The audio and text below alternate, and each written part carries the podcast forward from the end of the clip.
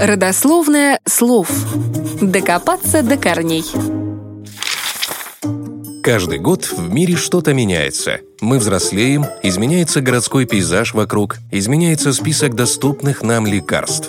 Но одно средство уже более сотни лет остается в наших аптеках и в большинстве домашних аптечек – аспирин. Это разговорное название ацетилсалициловой кислоты. Но почему же все-таки аспирин? Давайте разбираться.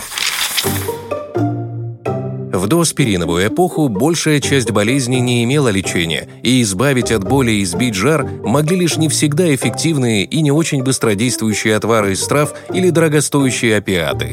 В 1763 году английский естествоиспытатель преподобный Эдвард Стоун выяснил, что высушенная и перемолотая ивовая кора сбивает жар – Следующий шаг сделал в 1828 году немец Иоганн Бюхнер, который работал уже с экстрактом коры ивы и назвал его салицилом.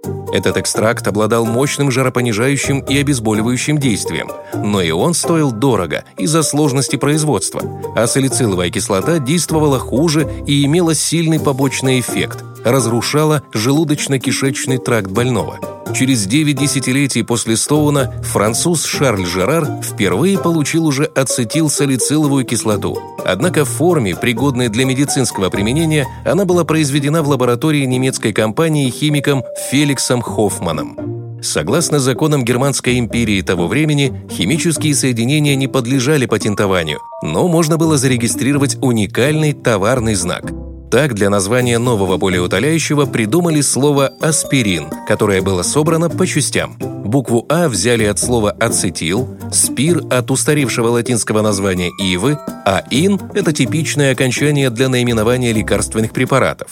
Таким образом, аспирин стал официальной торговой маркой компании-производителя и народным названием ацетилсалициловой кислоты. Кстати, в Советском Союзе аспирин был поистине универсальным средством. С ним консервировали огурцы, его добавляли в отраву для тараканов, в косметические маски от прыщей, выводили пятна от пота и крови, использовали как ополаскиватель для волос после плавания в хлорированной воде бассейнов, сражались с последствиями укуса насекомых и удобряли растения на огородах, лечили перхоть и похмелье, добавляли в автомобильные аккумуляторы, использовали вместо флюса и канифоли припайки и заставляли розы дольше оставаться свежими, устраняли засоры в раковинах, лечили мозоли, использовали вместо тоника, в общем, как угодно, а не только по назначению.